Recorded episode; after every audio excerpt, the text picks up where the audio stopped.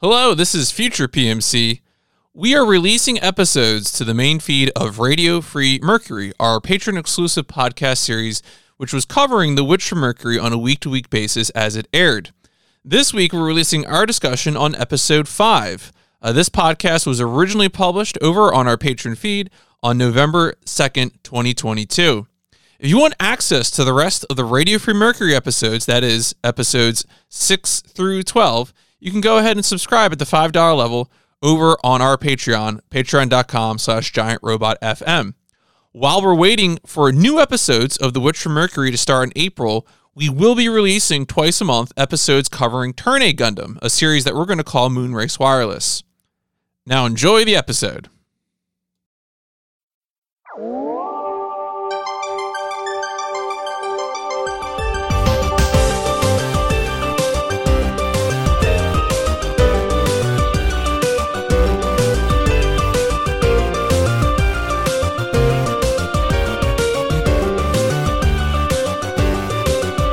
This is Giant Robot FM, your home of all things mecha, be it giant or otherwise. Welcome to the podcast, everyone. We are recording this on a very spooky day. It is All Hallows. Is All Hallows Eve the day before Halloween? Correct. Well, I think it's the eve. Uh, All Hallows Eve, I thought was the eve of uh, All Saints Day, which is November Okay. first. I didn't think that one through. I just let it shoot. I shot, shot from the hip there. I feel like I'm immediately being being put on the spot here, uh, having to fire off, uh, you know, uh, Catholic heritage questions. But you know, I'm I'm I'm willing to step in. It's it's the right time of I year should for know. Yeah. my my, uh, my forebears are looking down uh, disgracefully on me. But of course, we are back for a patron exclusive Radio Free Mercury episode. I'm here virtually, as always, with PMC, my good dear friend and co host. PMC, how are you? I'm doing well. How you know, Stephen, How are you? Are you surviving uh, these spooky times? I am. Uh, my house is angled at a very spooky and awkward position in my neighborhood, so I have yet to. I've lived in this house for three years. I have yet to get any trick or treaters. I'm sorry. And cur- currently looking at the clock, it's eight. It's eight seventeen right now. Zero. That record has not been broken. No trick or treaters. So we won't have any like awkward dog interruptions as my dog furiously barks at any costumed visitors. Have you ever? Did you have any trick or treaters? I had about two dozen. Um, actually, Oh, my wow. my is here in here in uh, we're both you know we're both uh, in New Jersey, and my town's actually somewhat famous for trick or treating, but not my area of town. I only had about two dozen. My understanding is that hundreds of pieces of candy get handed out on the other side of town. Hmm. Yeah, to really date this podcast, uh, the Phillies are playing a very important game, and I say that as someone clearly who is not tuned into baseball. We should could just well, tell. We should probably we should probably move on to the topic of our podcast because Stephen is such an in-depth fan of baseball that he does not know that there is actually a rain delay for tonight and that game is being played tomorrow. Oh wow! I thought you were gonna say they lost. It's like fuck, that was quick. No, no, no, no, no. Anyway, All right, but we are we are of course are not alone. We are joined by brand new guest, special guest, Tanuki type. Tanuki, welcome to the podcast. Hello, everyone, and thank you for inviting me on. Thank you for coming on. So right off the bat, I want you to promote yourself, Tanuki. How did PMC is the one who actually reached out to you, but I, I of course checked out your stuff. A lot of cool videos, a lot of cool streaming. Promote Thank you. yourself. What have you been up to? Like, how did you make a home on the internet, and what what do you specialize in? Well, I've been making videos for like the past 10 years, but you know, I used to do it really casually when I was a kid, and I've been streaming for about three or four years now. But specifically, I got to know PMC through picking up Journey to Jaburo on PS2 to speedrun as just a fun side thing. But in terms of what would be the most relevant to your audience, I do have a Gundam specific. It's really like mecha themed channel, but so far it's pretty much just been Gundam. I have a Gundam channel called Tanuki Type, and then I also have a Twitch channel of the same name in which I stream a lot of fighting games, but also Gundam Evolution. I've been having a lot of fun with that game Hmm. lately as well. And I have a bunch of other miscellaneous links as well, so I'll just give you guys the link tree for that. Do you have a favorite uh, Gundam Evolution suit that you play? Okay, my favorite is the GM, but I play the gun tank way more because the GM feels like so much more of a niche specific pick. And the GM or the the gun tank is just so good and he's kind of brain dead to use and I'm able to put in so much more work with the gun tank. So I play the gun tank, but then every now and then on mommy's hooky day I get to play the GM. if we're, we're like winning really hard and Mhm. it doesn't matter who I play, or if it's like a specific area in a defense map where the C4 helps quite a bit, or if my team doesn't have a Sazabi and we need a shield, etc. Were you like a, an Overwatch player before coming to Evolution, or are you new to this kind of game? Very casually. My brother played Overwatch a lot more than me. I did start playing Overwatch like about three months after it came out. And I stopped playing when Hammond was the newest character. The, the hamster and the big yeah, I was gonna say I, I I was like that's probably the hamster ball, right? Yeah, yeah, okay. I played it a, a lot in beta, and then I think I think I fell off it before, well before Hammond. I think it was maybe the character before that that I stopped playing. Um, but you know, it was certainly fun. Yeah. I, I- it was very fun when it came. I played a lot of support like Lucio and stuff like that. I'm really liking Gundam Evolution a lot more, even though that's full bias because I like the Gundam stuff. My only gripe with the game is the monetization, Mm, how they're handling that. I'm planning on making a video regarding that, but I kind of want to give them a bit of a chance to sort of change it before I critique them really hard. Sure, yeah. I mean, it, those games change all the time. You know, it's it's Yeah. it's sort of the. I mean, it is what it is, right? Game game as a service. Have you been playing it? No, I I'm, you know, I'm I'm an old curmudgeon. You can probably guess this, right? You discovered discovered me through speedrunning a PS2 game from 2001. Um, you know, I've been just very focused, and and lately I've had a lot of good reasons. I'm gonna I'm gonna segue this into promoting myself, so please please forgive me, but. You know, right now I, I've got to get ready for uh, for Awesome Games Done Quick 2023 because Oh yeah, got, good luck with that. I got Armored Core Project Phantasma uh, into that event. First time Armored Core will be in the mainline GDQ. It's very exciting. So yeah, no, thank you for the for the good luck. Uh, but no, I'm I got to stay away from from the online Oh, yeah. games right now. I got to. Are we allowed to talk about coming. leaks on here, like video game related leaks? Oh yeah, yeah, yeah. We're not. Hell yeah. I don't think we're concerned Okay. about whether or not Have something's a you leak. have you seen the FromSoft leaks about Mm. the Armored Core they're working on? Yeah, we've. I think we. Yeah, I think we talked about that because that, that was like earlier this year, right? When Oh, had- okay. I don't need I don't need you to retread the same topic. Then I was just Okay. wondering if you saw No, no, no. I mean, yeah, we have seen it, um, and we're certainly very interested in if that's true. We hope that's true. Uh, Knowing how many games rip off Dark Souls, I'm so Mhm. excited for when the new Armored Core comes out because then we're going to get a whole onslaught of mech games because all these other developers are going to rip off Armored Core when that is the new thing since they have such a track record of ripping off FromSoft games. Oh, I would love that. I, i- if FromSoft could create a trend that everyone mimicked, Yeah. that would be beautiful. My local uh, mom and pop video game shop, our local mom and pop video game shop, just got a copy of the first Echo Night in for PlayStation, and it's been on my mind since this morning. But I'm too afraid to reach out to the owner, whom I know, and ask him what the ridiculous price tag is on that. Like I have forty dollars in store credit there, but I'm gonna guessing it's like gonna be like five hundred bucks. First Echo Night that rare? I, I had no. I mean, I know that I did a quick I did a quick Amazon search, so Okay. th- those are.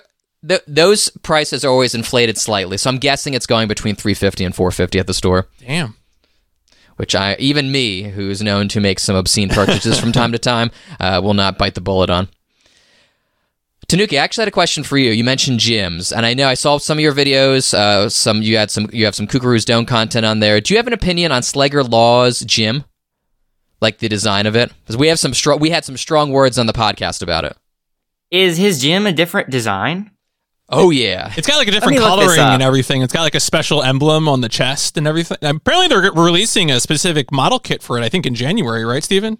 yeah, a little P Bandai action. Is it like this in the original series or is this just Doan's Island? I believe this is for Doan's Island, just the movie. Oh, okay. Yeah, that would make more sense. Yeah, I think it looks cool. We, we on that we were not warm. That's why uh, I was trying to list like an angry take from you, Tanuki, but it's all right. You don't like it? Nah, it's a little too. The colors are very jarring, a little too ostentatious. The Well, I like, would say it is fitting for the character. Oh, yeah. true. In that case, that is correct. We- no, no, that's we did correct. mention that. I actually had a question about Doan's Island, but I don't know if you want to talk about that since we're talking about Witch for Mercury.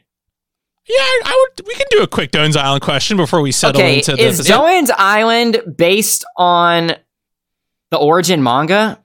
Because I was mm. expecting it to be something that would take place at the same time as the original episode. And then I was getting confused about when Slugger Law shows up because I know that Slugger Law in the original series shows up way later, but he's already part of the crew in the movie. And there are some other weird differences about the logistics of where they're going at what time. So I eventually just assumed that this must be consistent with the origin manga. Is that right? This, this is a question I'm especially equipped to answer. Um, Yasuhiko, the creator of Doan's Island, the uh, 2022 feature film, he stated explicitly that he. So he was given the option um, to attach the subtitle, the origin, to the title of it, but he explicitly wanted to make Cucuruz Doan's Island its own thing, and he wanted to be more in conversation with First Gundam than with Origin, even though, of course, the aesthetics are very similar to the Origin, as well as the storytelling um, trappings. Uh, the, the easiest answer is it takes place in a universe in and of itself. It, because of course there are continuity differences uh, with First Gundam and the Origin, which makes it incongruent with those timelines. Um, but I guess so. No, neither timeline nor is it a remake or a uh, continuation of the Doan's Island manga, if you know anything about that. Yeah, okay. Yeah, it's not a very satisfying answer because, but I mean, I would say that a lot of the details, like some of the ones you mentioned, like Slayer Law is present, Ryu Jose is not, uh, things like that, right? They, I, I think it makes it more congruent with the origin manga, but there are still issues. So I, I, you know, that's the official answer. Is it's I kind of wish there was a little preface at the beginning of the movie or something because I went into theater, so I was super excited, and then I was immediately gaslighted into thinking Slugger Law actually shows up earlier than he does in the original show, and I couldn't really stop thinking about that the mm-hmm. whole time. It, With the exception of of Slugger Law, it prob it fits very nicely into the origin timeline because uh, what's that's why it takes place in the Canary Islands because of what is going down in Gibraltar in that uh, version. Yeah, I had to I had to put in my Blu-rays of the original, and I kept trying to pinpoint when certain events would happen to see if things lined up. Because Slugger Law could easily get retconned into showing up and joining the crew earlier, because he just shows up in Jaburo, right? And he doesn't really do anything story relevant until they go into space. Mm-hmm. So they could have definitely retconned him into just showing up earlier, right? But some of the other things, like I said about the logistics of when and where they're going, where they're supposed to meet up with Earth Federation before Operation Odessa, etc. Yeah, definitely always looking uh, trying to make sense of the timeline or logistics in first gundam is always uh, always a risky maneuver. Oh yeah. I didn't mean to derail the oh no, no, no, no, no cast so uh, early. honestly it's it's worth considering because it, it's messy and there you know we kind of wish there were clear answers. You know oftentimes the origin i think is, is satisfying read because it feels more coherent but you know, but now now now we have this movie, right? Which is which is not really fitting in neatly, but yeah, I don't know. That's, something that's I've been something I've become convinced of over the years is that I don't think creators care at all about what's canon versus what isn't. I think only the fans really care about yep. that kind of stuff, and creators just want to make a cool story. Agree. Yeah, largely agree. Yes. All right. I could go on a spiel about canon, but I, instead I'm going to ask you, Tanuki, what are your thoughts about Witch from Mercury? We are now five episodes into the first cour, roughly a month into the show. Um, we're going to have ep- new episodes up until the end of December. How, how, what's, I'm going to do a temperature check. How are you feeling about it? I do like it. However, I'm very hesitant about how long we're going to be married to this school setting because in mm. general i'm not really a fan of school settings even though i think how they've been doing it thus far is okay because there have been very little tropey school antics which it could easily fall into because it's mostly been about the duels that happen outside of class time right? I keep on expecting some kind of bomb or something to attack the school and then they're all forced to go outside and hang out on a ship or something, a la the White Base, right? That's how I kept predicting it to go.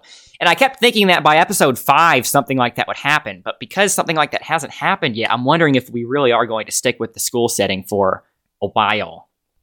That thought is also on my mind. I'm very fond of the school shenanigans and actually want a little bit more of it, but I can definitely respect that take. Tanuki, do you have like a, a history with AU Gundam? Like, do you have a favorite non UC Gundam TV show? Favorite non UC would be After War Gundam X. Okay. Super, super underrated. I think that has the best characters, the best written and most believable and most nuanced characters of all of Gundam. Because even though I love UC, I think we can all agree that the character writing is sometimes a little bit weird, maybe a little bit inconsistent. yeah, no, you get you get, you know, all if you have a flavor of char that you want, you can probably find it. Oh yeah. Definitely agree with that take. We are uh, we are fans of Tomino, but we are not shy about criticizing his inconsistent writing. Oh yeah, he's a very interesting person to talk about. Do you have um? Are you, did you grow up with Gundam Wing? Not to explicitly age you, but PMC and I grew up in the early 2000s together, and we're watching Wing week to week. Yeah, I'm also a 2000s kid, but I think I have a unique history with it because my first exposure to Gundam was actually Superior Defender Gundam Force, that SD Chibi Mm. show. And of course, that show is like some kind of anniversary year celebration, so it's chock full of all of these references and homages to other series that, of course, went over my head when I first watched it. Uh, but I loved it at the time, right? And then I actually saw Gundam Wing after that, and I realized, like, whoa, they're not just fully autonomous speaking robots; they're actually things you can drive and pilot that have normal proportions. And then, um, of course, later when I was able to start watching anime, like on my laptop, like around like middle school, high school, that's when I was able to start watching complete series on things like Crunchyroll rather than just Mhm. watching whatever's on TV at the time. And so then I kind of got back into Gundam with Double O that way. And then, of course, went down the whole UC rabbit hole shortly after. Very cool. Yeah, that SD Gundam show is weird because I haven't thought about it in a while. I watched. I actually think it's funny. I went back and rewatched some of the episodes because someone on YouTube has them all posted, Mhm. and I, it's always so validating when I go back and watch something that I loved as a kid, and I still like it. Yeah, absolutely. I've been watching a lot of Cars against my will because my daughter, uh, who is almost two years old, is obsessed with the new Disney Plus show Cars on the Road. oh, dude, why are we why are we even talking about Gundam? Cars, the Cars universe is so much more fascinating and confusing than anything Gundam. I know. Trust me. I, I've gone on many uh, wiki deep dives because in one of the episodes of Cars on the Road, Mater dies. Mater literally dies, and he's interacting with an angel car, which brings in a whole bunch of questions. The world about. building is so loaded. Yeah. Do the writers realize what they are doing whenever they decide to write anything into canon? and uh, and then PMC like whispered in my ear virtually, uh, "Isn't SD Gundam just Cars, but in for Gundam?" And yeah, kind of, right? I always thought it had kind of a Mega Man vibe. Mm. It, it is very of the time, like uh, Mega Man.exe battle network for my less pretentious listeners out there. But they were all that was all like swirling in the same soup at the same time in the early 2000s.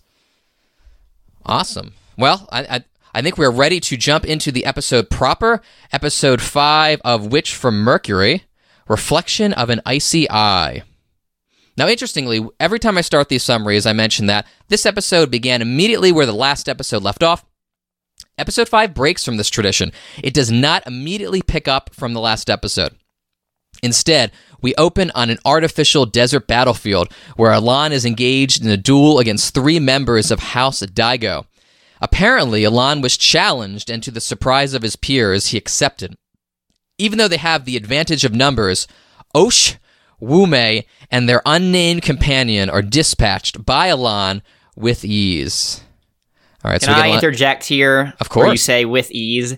Did anyone else find it a little cartoonishly convenient that he shot off a fin from that far away, and then the mobile suit whose fin was shot off turned and then shot his partner's fin off?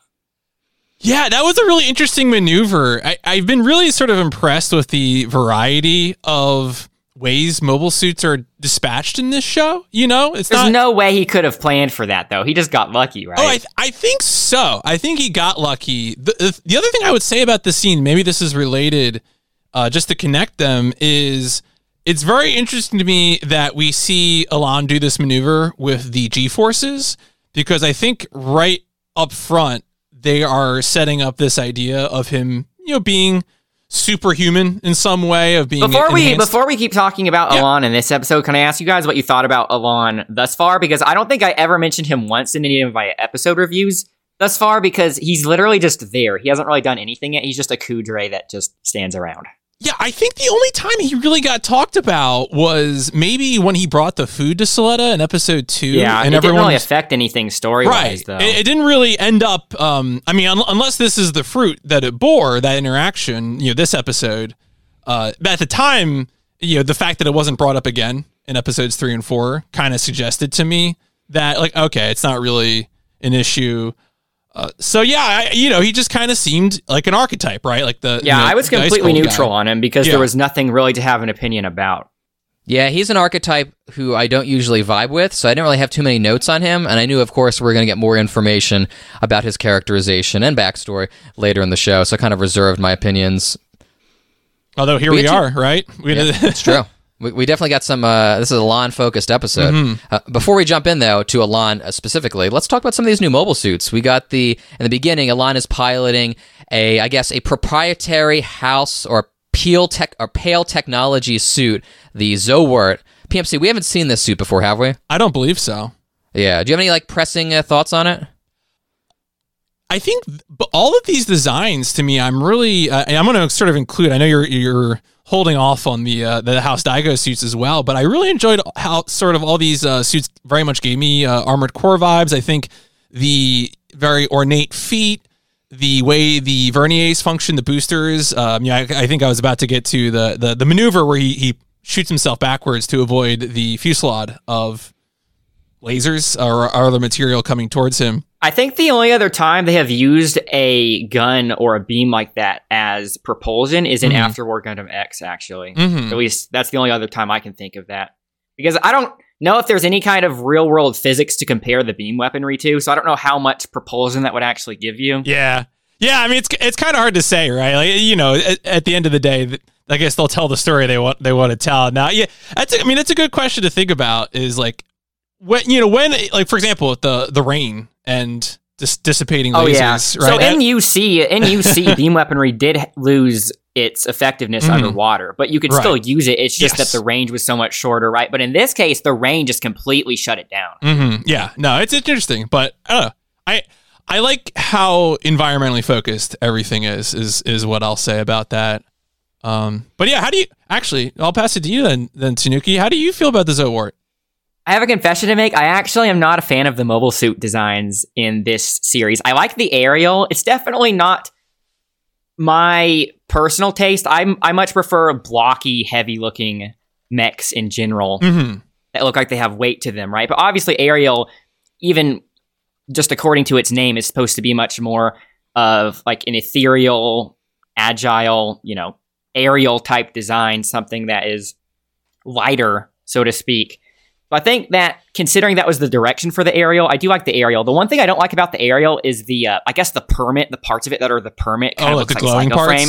Yeah, I, I might ask about that again later, Okay. but like the glowing parts. Sure. I don't like how there's like a big wide strip of glowing parts that just go down the exhaust vents because presumably like you can't just make the exhaust vents out of permet, right? So does it just replace the exhaust vents and it's for some reason the same shape as the exhaust vents? It looks a little weirdly like a toy that way. Mhm. And also, I doubt that the glowing parts are as strong as the actual armored parts. So I don't know why you would ever want to have like a big glass glowing part that that's wide because then it could just easily be hit, right?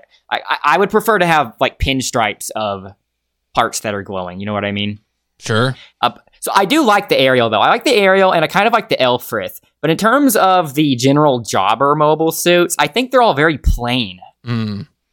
I miss the grunt suit from the prologue. The helmet? No, it's not that. Helmut something. I actually have I have a Gundam info page up for all the words and characters and mobile suits. If I can just I know I'm way off. It starts with an H though. The the the Leo, the Zaku we saw in the first episode, I Is it liked the a lot. Heindree?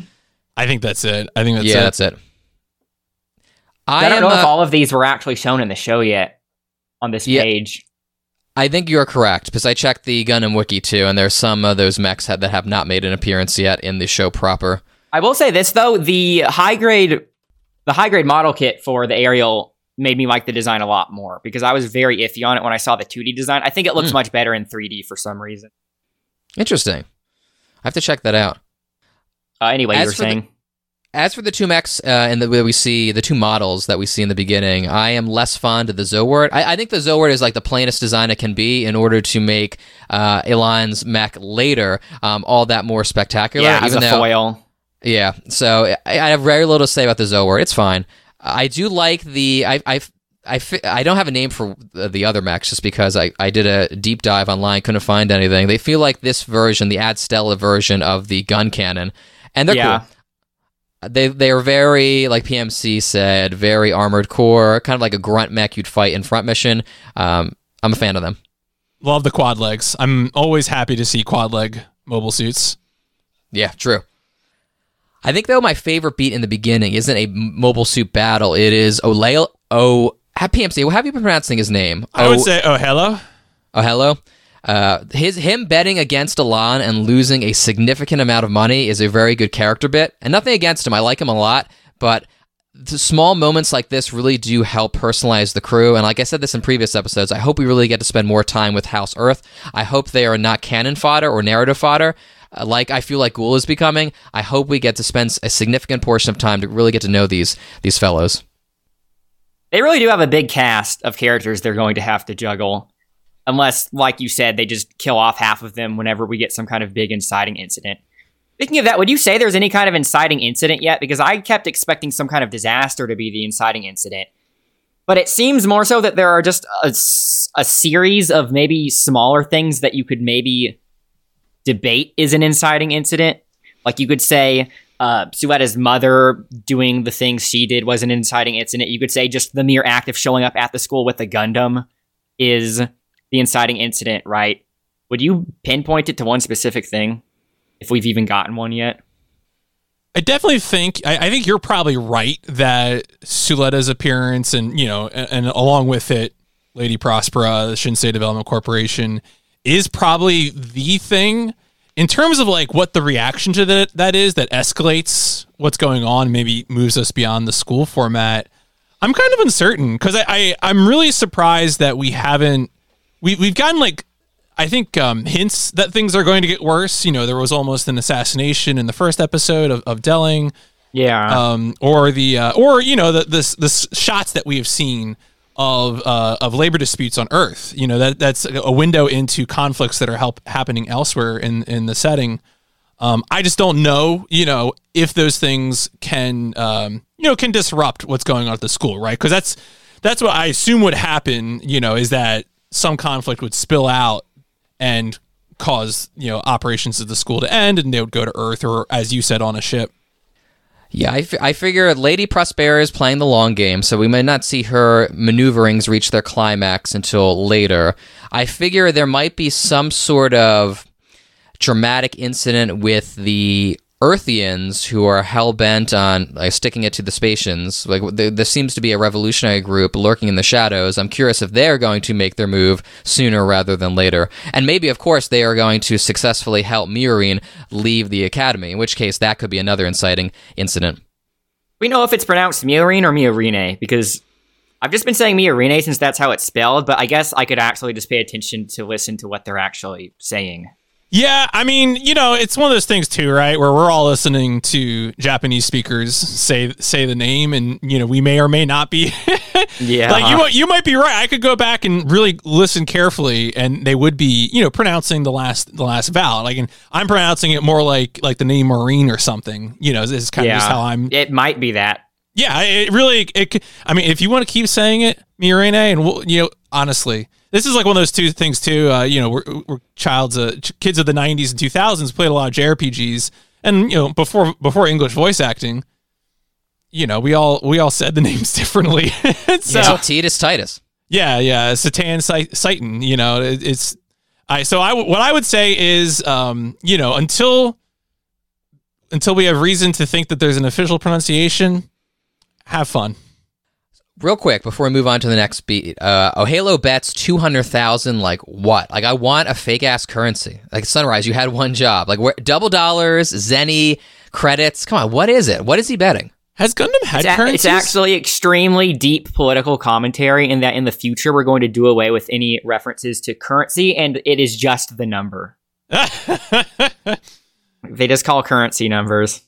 I mean, maybe they have a currency built into their school system that is like it's Oh. common knowledge at this point, so they haven't actually like they don't feel the need to give it a name that makes sense for that Well- kind of school, right?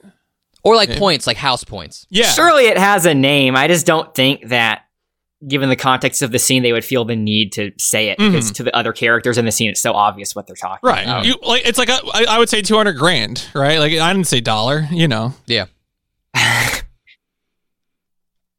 So Lan's guardians, the corporate overlords of House Peil, watch the battle with interest. They discuss the aerial and the possibility that its engineers have found a solution to the bioethical concerns involving pilots, i.e., they are not killed or physically harmed.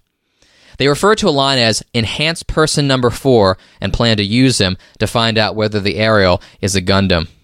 Okay, I've been waiting for my time to strike with my big brain, maybe big brain observation here. I'm there's a high chance you guys probably noticed this as well, but being the guest here, I wanted to do the honor of pointing it out.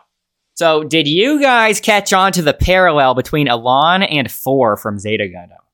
So I it definitely entered into my mind, I think on account of two things. I mean, one, you know, generally speaking, comparisons between the what we know about enhanced persons in this setting and comparing it to cyber new types. And then beyond that, um, just sort of the ideas of like borrowing someone's face. That line really stuck with me. You know, because he asked, "Did I'll, I'll get back. I'll get back to Mm. that. I want to. I want to propose some theories about that. Yeah. But specifically, I was asking because this guy is enhanced number or enhanced person number four. Yep. Seems like an oddly specific number to choose, right? And both four from Zeta Gundam and Elan, they go on a date with the main character, only only having to fight them afterwards, right? Mhm. So Elan is going to have to duel, uh, getting ahead of ourselves a little bit. Right. Elan is going to have to duel Suletta after going on a date. Camille had to fight for after going on a date, right? And I'm thinking there's going to be some kind of subplot later of Suletta trying to rescue, for lack of a better term, rescue Elan out of this weird uh, puppet position he's in. Hmm. I think that's a good instinct. I, I, because I, I think that's the arc right now for for a, a I, I feel this show is very generational, and so a part of that is, I think you're going to see, you know, as Guel has already moved against his dad, I, I could definitely see Elan likewise doing so, uh, and so I think that's, you know, I think that's absolutely. Right. I mean, Gundam is often generational. That's no surprise, but um, I think that's you know as as true here as it is in in any other Gundam. I'm thinking with all the themes of parents and like trying to escape your parents' influence. Uh, I think it's going to end up being like just a patricidal, uh, a patricidal uh, Good. massacre at the end of this show. That's where I think it's heading because especially with the main character's mother being the Char clone, and she's basically recruiting this team of people who hate their parents. It's just not going to turn out pretty. No. I think the only question now is how bad is Lady Prospera? yeah, I mean, I I think, think it depends who you're Yeah. asking because some people would argue Char isn't that bad. Mhm. And so they would probably say Prospera isn't going to be that bad as well if they're projecting Char characterization onto her. Yeah, not to dredge up the Char's counterattack discourse, but like we have like 17 different versions of Char. I'm curious how many Oh, versions yeah. of how many authored versions of uh, Suletta's mother we're going to get. you know, if we're bringing in the, the the shadow of potential upcoming disasters, I can't help but bring in. Uh, Tanuki, are you a? Uh, how do you feel about Code Geass? Are you familiar with Code Geass? Oh, I love Code Okay. Geass. I have not seen the movie though because I didn't Mm. want to ruin the ending because I thought the ending was perfect and I thought why do I need to watch something after the end? no. I am going to get around to watching it. Sure, yeah, yeah. Uh, I I know a little bit about it because I played the newest Super Robot Wars, and that Mm. incorporates some of the stuff from the new movie. So I had to sort of infer some things from it that way. yeah, if it looks like we're getting closer to Z of the recapture happening, I'm sure I will also finally sit down and, and watch that movie. Uh, but you know, right now the reason, of course, I'm bringing up is you know the the head writer for this show is Okouchi, uh, who is also you know uh, much very much responsible for a lot of Code Geass. And I can't help but wonder if we're going to end up with something analogous to the uh, to the massacre at the hands of um, what's her name? Uh, the Uh. Euphemia? I know who you're talking about. Yeah, because she's covered in blood. It's a very striking image. I'm forgetting the character's Yeah. name, unfortunately. Euphemia. Euphemia. Yes, thank you. yeah, you. that. And so I'm just wondering, you know, because I, I I think your your instinct is right to suggest that we you know, we are potentially heading for some kind of bloodbath, and we we have a writer who is not afraid to do so. Uh, so I, I'm definitely definitely on the lookout. Yeah, I'm thinking once Pandora's box gets open, it's not going to be shut. And I'm thinking that might be signaled with maybe some kind of big tonal shift, maybe at the halfway point of the show when they go to Earth or something, because they keep on foreshadowing all of this political strife that's brewing on Earth, but it's always outside of the camera. It's always off screen because none of these characters really have much to do with Earth at all. But it's obviously a big part of this world building that they're setting up for something. Uh, also, speaking of Suletta's mother, maybe this was already established. Maybe I just missed it somewhere. But why does she have brown hair now? I assumed it was a wig. It was a disguise. Like it's a disguise. Yeah, I, I, I, Okay. that's my take.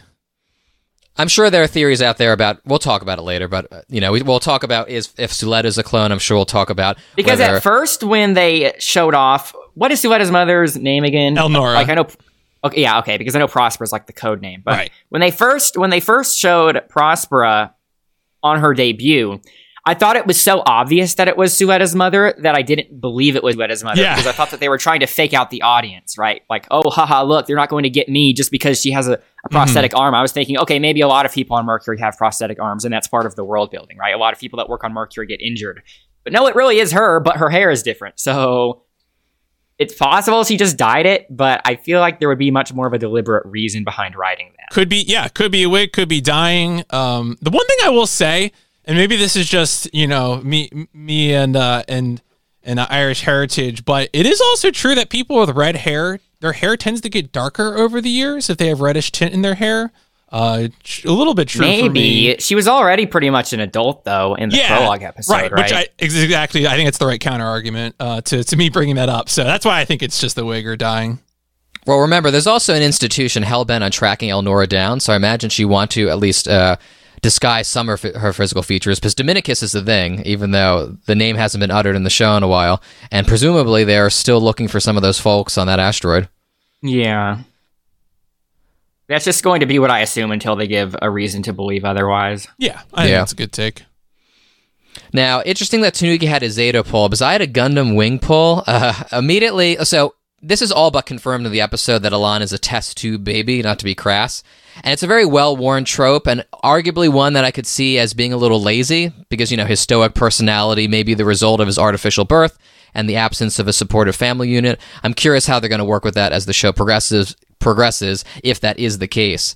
But Quatre in Gundam Wing, if you've read episode zero, you'll know this, is a test tube baby. In the Gundam Wing lore, the first generation of space colonists had trouble conceiving, so some well off parents, like the winners, resorted to artificial means. And that's the reason why Quatre has 28 sisters. I'm not sure if that was mentioned in the show.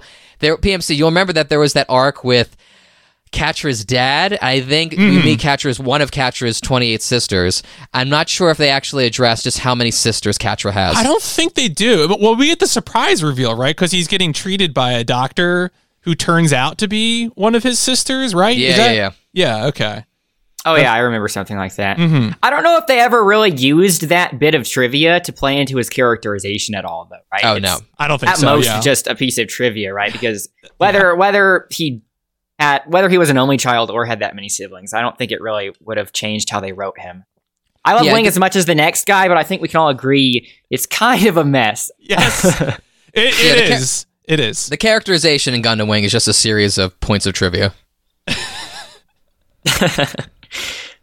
I'm thinking though, since you're talking about Elan being a kuudere, I think that could actually make for a very interesting uh, characterization bit because if if he's self aware enough to know how weirdly uh, kuudere he is, right, to realize how stoic he is, he might start thinking it's just because of his actual genetic disposition, because of how he was created, or it could actually just do it could be due to environmental factors, right? Of just being raised in a situation like this. So it could kind of come down to him questioning himself, like if he's somehow fundamentally broken, for lack of a better term, right? And I think him sort of uh, thinking things like that could put him in a state where he could get quote rescued by Suletta because then he would start to maybe not be so fond of the Peil industry people just basically being his surrogate parents.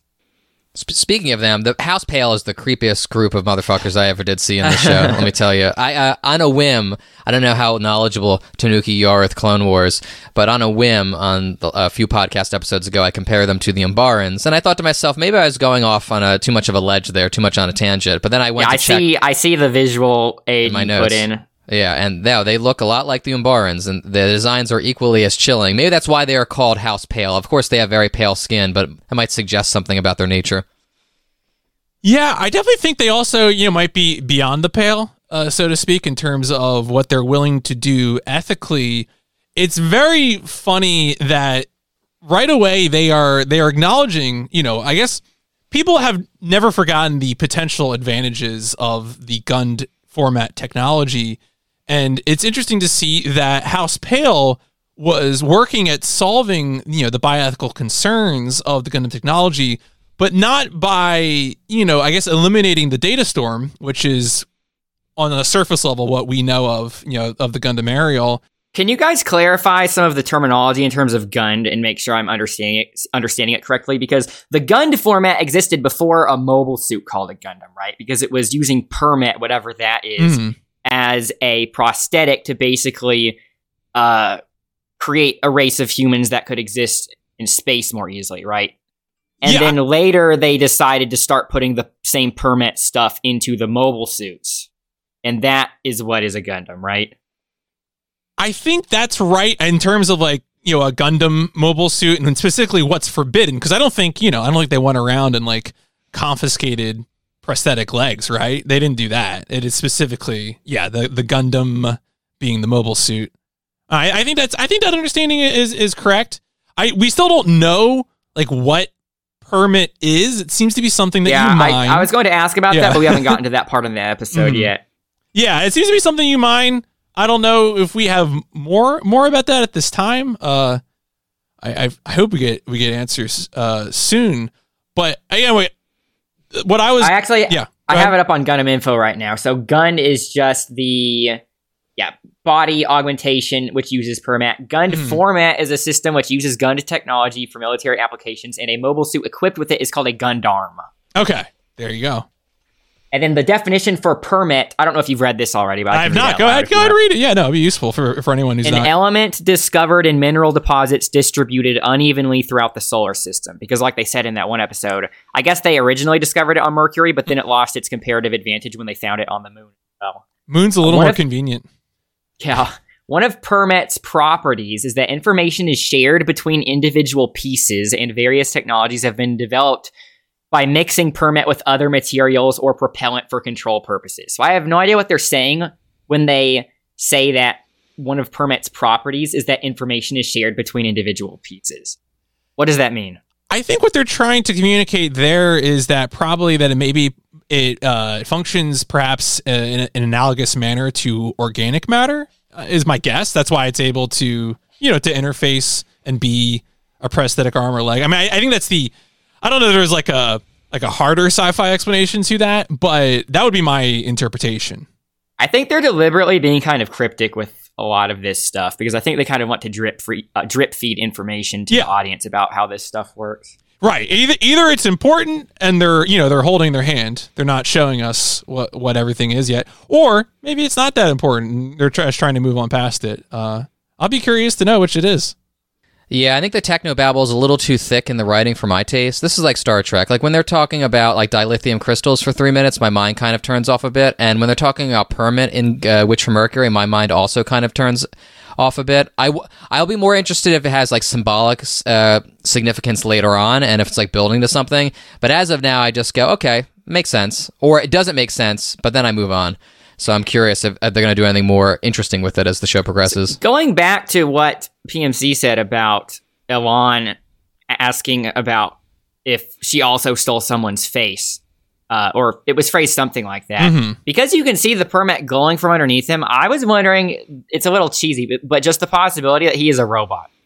They created like some kind of permet robot, and they had to get some person's, like some actual human's face, right, to put on it to make it look real. Something like that. You're right. Like they copied someone and you know molded it around this you know permet infused uh, Right, growth. like- Like instead of trying to turn a human more robot like, they got a robot and tried to turn it more human like. Man, that would, if he was literally, I would, I kind of hope that's true. I don't know. Because I I think the one thing that's been missing from every Gundam series, I guess, I guess not because we were mentioning uh, SD Gundam, like the superior superior defender Gundam Force. Aside from that, in terms of like actual Gundam series, we have not really gotten any humanoid sized robots, despite having mobile suits with AI systems before. Hmm. Yeah, I'm th- trying to think about. it. I, I think you're you're right, right? Because I, I mean, you could make well, the, the ones I'm familiar argument with anyway. that you could make the argument that it would require much more sophisticated technology to create a humanoid-sized robot compared to something like a full-on mobile suit. But in the UC timeline, post Unicorn, the explanation for the suits getting smaller and smaller is that the beam weaponry keeps getting better and better until eventually it doesn't matter how good your armor is. So it's better to just make the suits as small as possible. Mhm. So that way it's just better to avoid getting hit. Right, right. Just don't get hit, forehead. yeah, simple. So I think they acknowledge that they have the ability. I mean, obviously it's different continuities, but I don't think any of the writers are inherently opposed to creating the possibility of making like smaller robots, like humanoid sized robots, like having a robot pilot a Gundam, for example. hmm That would definitely make Elan a unique archetype. Yeah, that would be definitely a departure. It would be interesting. Nika, Ojelo, and Nuno marvel at the aerial. Nuno wonders how many first class engineers worked on it. Remember, Suletta is now a member of Earth House, which means the aerial is stored in their hangar. Meanwhile, Suletta and Aliya mess around with what appears to be the Adstel equivalent of a Ouija board. I was thinking more of not necessarily a Ouija board because that's like an alphabet thing, but uh, and I I don't know much about this. I only know about this from like seeing it in other media and anime. But like getting, uh, I think they do something like this in Golden Kamui. They get little animal bones and they sort of shake them up in a turtle shell and throw them on the ground, and just basically how they fall and how they intersect with each other is how you would divine whatever you're trying to divine. So I don't think this is necessarily like some far future version of divining something. I think there are already things where people try to throw sticks or bones or rocks on the ground. Yeah, the Aliya's bio on the the official Gundam info page uh, mentions that her interest in divination is something that she inherited from her from her hometown. Uh, so I definitely think that's probably right. And I I'm not familiar with the format of of a Ouija board, but I did notice you know there were people on Twitter trying to figure this out. Like, what is this thing? Is there anything to pick up on? Uh, and the one you know one person noted that it does have you know a division of 12 units, which of course would line up with the Zodiacs. Um, and once again, to, you know, to bring up Good Gundam Wing and the organization of the Zodiacs. That's really all I wanted to do. I think that's where you're going. She mentions she's talking. So there's a lot of like potential lore nuggets dropped here. I have one comment about her not like remembering the exact circumstances of her of her father's death. Like I know she was cheerfully oblivious to what was going on during the prologue. Part of me finds it a touch difficult to believe that Suletta later didn't put two and two together about his death. You know, assuming I'm of course that he's dead. She probably does know. She's either just in denial or she just doesn't feel like telling this person she just met. Yeah, Suletta's pretty open with like I don't know, just like regurgitating information. Um, like you, you could argue that her mind blocked it out due to the trauma, but like a four year old is going to remember something like that. Well, I mean, again, you, you did mention the suppression uh, or repression of the memory if it was just too traumatic. But again, like I said, she, I don't think she's stupid. I don't think she would just volunteer that information to people. And uh, I don't know if you guys saw this wild theory online about how the Suletta in the prologue episode is not the same. Or actually, I'll let you get to the next part. Where did I did I read that in this? Did you guys write that down? Yeah, it's it's Oh, it's okay. further down on on the next page. Okay, Uh, I'll let, maybe that's where I saw it. I'll let you guys get to that. yeah, I mean, well, I, mean, I guess we'll, we might as well get into it now because I, I think you know Stephen's skepticism of this point is is apt. You know, if the Eri in the prologue episode is Suletta, wouldn't have made an impact. You know, would she have a stronger reaction? Is the memory repressed? Is this purely based on the fact that one of the rocks was interpreted as being a sibling? I think this is evidence in favor of the theory, and just you know to get the the theory uh, quickly that, through there is that in some way or form, you know, we don't know the specifics if it is true that Eri, the child from the prologue, is somehow uh, you know in or combined with or in essence a part of Aerial, and that Suletta is actually a second child of of you know Elnora slash Prospera uh, which you know, I mean, plays into the you know who's the sibling, which you know would play into Suletta not knowing what happened to her father, ex- you know, explicitly. Uh, I don't know. While I do really like that theory, I Mm-hmm. think you're reading way too far into it because I think they wanted all of the audience to just immediately assume that the the brother stone is just the Gundam Aerial because it's like a brother to her. Actually, she, Right. this I think this is the first time they referred to it with gendered words, but she said her. So Mm-hmm. literally this whole time I've been thinking of the Gundam Aerial as like a big brother type, but she said her, so I guess it's more so big sister. Yeah, El- because that seemed very deliberate.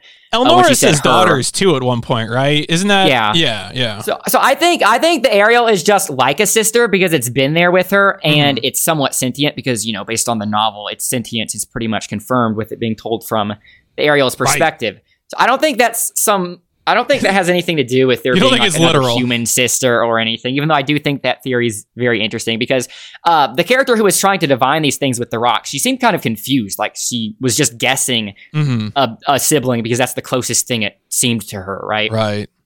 But I think that's just to mean that the Gundam Aerial isn't literally a sibling, but it basically is.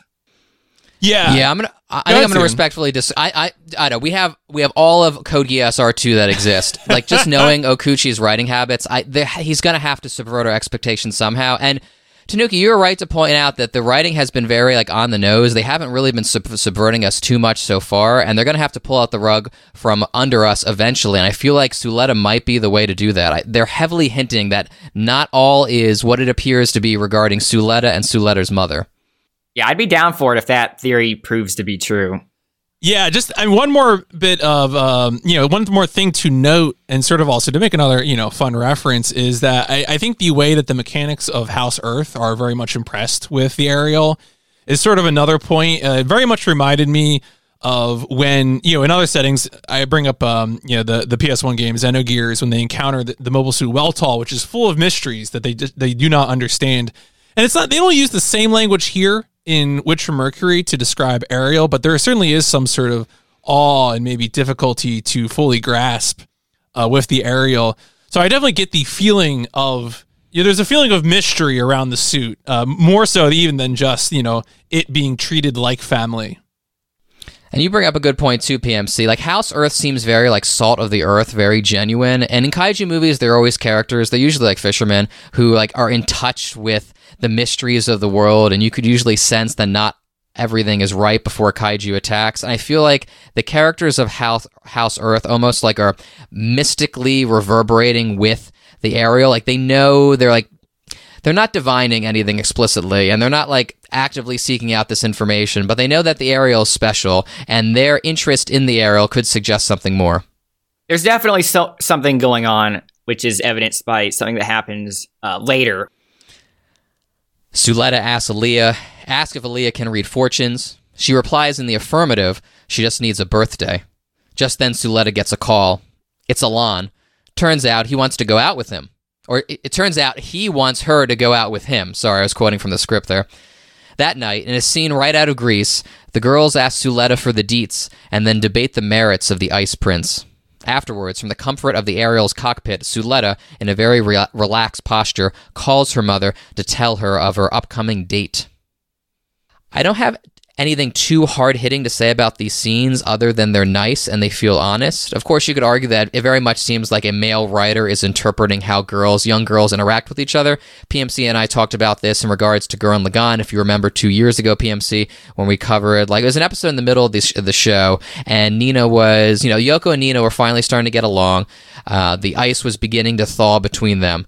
And I believe Nina was cutting Yoko's hair, or maybe it was the reverse. And we talked about how honest that seemed felt, but we also acknowledged that yeah, this this seems this might seem like a very stereotypical portrayal of how like young girls interact with each other. So I can't speak from lived experience here, but I, I will say these scenes do feel honest to them. I, I think phrasing it as maybe a, a romanticized idea of what they do would be better because I definitely see it. If it is a male writer, it's him sort of imagining what they would do without males around, like in a in a romanticized sort of way, right?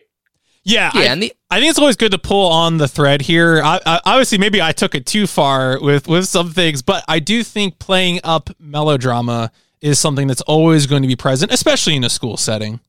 yeah, and these scenes are common to mecha and anime writ large too.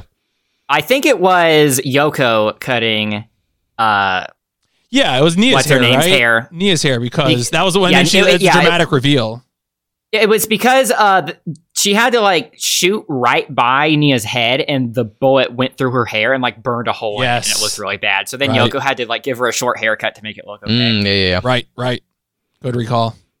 I will say, not to pull on some obvious Lacanian imagery, but the privacy, darkness, and comfort of the Aerial's cockpit feels very womb-like. You could argue about that. You could make that same observation about mechs in any show, but here it feels especially intimate. And choosing to k- take the call with her mother here is very intentional, I think. I think especially because of the position she's in, because she's sort of sitting with her knees up, which looks fetal position like.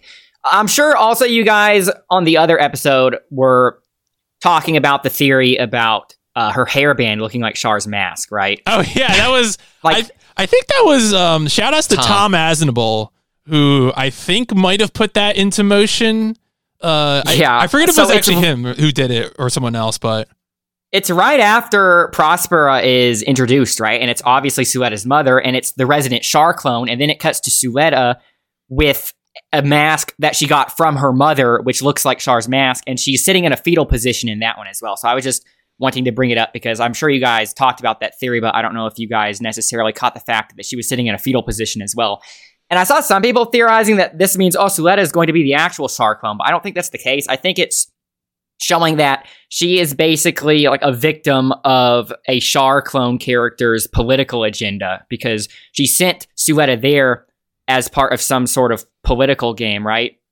She's projecting all of these uh, political aspirations onto her daughter. And the fact that they made it a point that she got the hairband from her mother and the hairband looks like Char's mask kind of makes it seem as if she's chained by her mother's will, right? Because she got, she was essentially, you know, told to go here by her mother and she might be unknowingly playing into her hand, etc. So that's what I got from that. But anyways, I was just bringing it up because they also did a fetal position type of thing in that scene as well. and I think too just the general use of red with Suletta as well. You know, red is often a color associated with the Char clones. Uh, and that's another Yeah. thing. Technically, she got that from her mother too, right? You know, we already talked Yep. about Elnora's hair. After the call, Elnora's subordinate enters with news that Peil Technologies is about to make its move. So I think we already kind of went through a little bit of Elnora and Prospera here in terms of you know is she good, is she evil? Obviously, we've compared her uh, compared her to Char. The only other thing I, I wanted to mention was I feel like we you know most of our attention is focused on this school setting, and just to reiterate, kind of um, what we said before is that we're looking for an inciting incident, and that inciting incident you know could come from outside of the school. We don't have a lot of context for where Prosper is, where the the courtroom scene from from episode two took place, or you know where exactly on Earth, uh, you know, are there disturbances? Um, and so I, you know, I, I enjoy these like little crumbs that we're getting, and I'm definitely curious how they're going to pay off. Meanwhile, at Peil House HQ, Elan and one of the higher ups watch footage of Suletta's duel with Guel and review the schematics of the aerial. Elan believes that Suletta Mercury must be an enhanced person, like himself.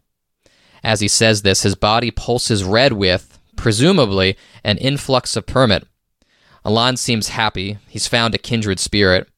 The woman requests that he set up a duel to test his mobile suit. Now, Tanuki, did you have a note about the permet here, or did you have a note later on in the episode? We kind of talked about it already about him maybe being like a permet robot. Mhm. Uh, but I was going to talk about the quote permet level later when Okay. he actually gets into the Gundam, which I'm sure you guys have thoughts on as well. Sure, sure. Do you have I any thoughts about this on- character? Yeah, go ahead, Steve. Yeah, I want. Yeah, the, I I feel like the woman is giving off doctor vibes. Like she's essentially administering a physical to Elan. I, I do wonder if she's Elan's quote unquote mother in the sense that she was responsible for his birth and rearing. I am reading Elan as a artificially conceived child, not a robot, a human being. That's my take on um, what or who Elan is. I was kind of getting the sense that later, once you know that uh, Elnora knows this person, maybe they worked together at one time, but they had philosophical differences about how far they should take the transhumanism. Right? Like maybe, uh, maybe Elan's mother, for lack of a better term, was much more extremist when it came to the transhumanist ideals, whereas maybe Suletta's mother actually drew the line somewhere, something like that. Right. It's Yeah. like Suletta's mother would have followed in the tradition of Dr. Cardo and, you know, maybe this student didn't want to go where Dr. Cardo was going felt yeah, felt differently. Yeah. Speaking of Dr. Cardo, I wonder when she's going to reappear. Do you think Tanuki, do you think Dr. Dr. Cardo's alive? Which one is Cardo again? Cardo was the uh the one that uh Eri referred to as Granny, as she had like some like the head head augmentations. Oh yeah. We we we think for she's some dead. reason yeah. uh, she doesn't show up in the uh, character sheet on Gundam Info. Mhm. I guess they count the prologue as some other thing. They do actually. They they have separate character uh, pages for prologue and the show, but also I think they're holding Uh. back a potential reveal, and maybe in some, uh, for some very obvious ways. But you know, Cardo was killed. Theoretically, Cardo was killed off screen, but we didn't see the body, and I feel like I feel like Cardo's definitely alive. Suletta's dad might be alive, and of course, Suletta may or may not be a clone. I'm thinking we're eventually going to get an episode or a scene where it goes back to that event and Mm. shows the same thing happen, but from maybe some wider perspectives. Maybe once we start getting some reveals about Suletta's mother and about how she's maybe more of an anti-hero than a hero. right, right. I wouldn't mind a whole flashback episode like we get in Evangelion with the founding of NERV. I wouldn't mind the founding of that organization, the Vanadis Institute. Have you guys read the novel I fully? not. Because I read the English translated like Cliff Notes version because they basically summarized it. Because you know it's kind of impossible to translate one to one from Japanese Sure. to English, especially when it's a fan thing. But I was wondering wondering if you guys read a more in depth version of it. No, I believe that is a machine translated version. Not to cast any aspersions on it, it's uh, that that has been keeping me away from it. To be fair, though, I think that's like a short story. There is a Witch from Mercury novel that's due to hit store shelves in Japan sometime in the next month. So I'm curious, like, what information we are going to get, even as English speakers, um, from that novel.